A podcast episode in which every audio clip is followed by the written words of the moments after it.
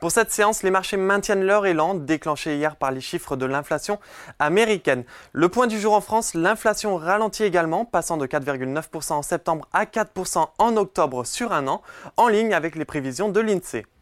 Outre-Atlantique, une autre statistique confirme le ralentissement des pressions inflationnistes, avec une croissance des prix à la production plus faible que prévu le mois dernier. À la clôture, on retrouve un CAC 40 en hausse de 0,33% vers les 7209 points, avec des volumes d'échange de 6,4 milliards d'euros. En territoire positif, ST Microelectronics réalise une sixième séance de hausse avec une performance de 5,31%.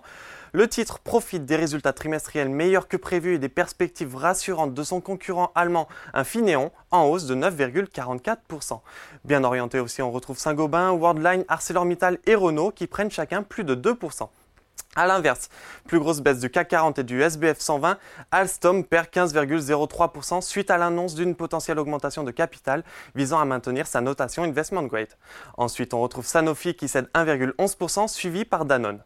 Sur le SBF 120, Orpea en tête de l'indice avec une hausse de 24,48%, mais Odo BHF maintient sa note de sous-performance sur le titre avec un objectif de cours réduit de 0,5 à 0,025 euros.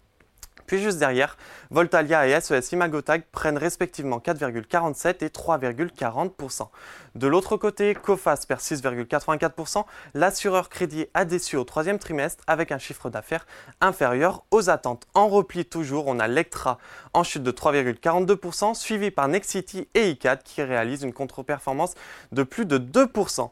Enfin, pour terminer à la clôture parisienne, les indices américains sont dans le vert. Le Dow Jones prend 0,34% et le Nasdaq 0,57%. Voilà, c'est tout pour ce soir. Mais n'oubliez pas, toute l'actualité économique et financière est sur Boursorama.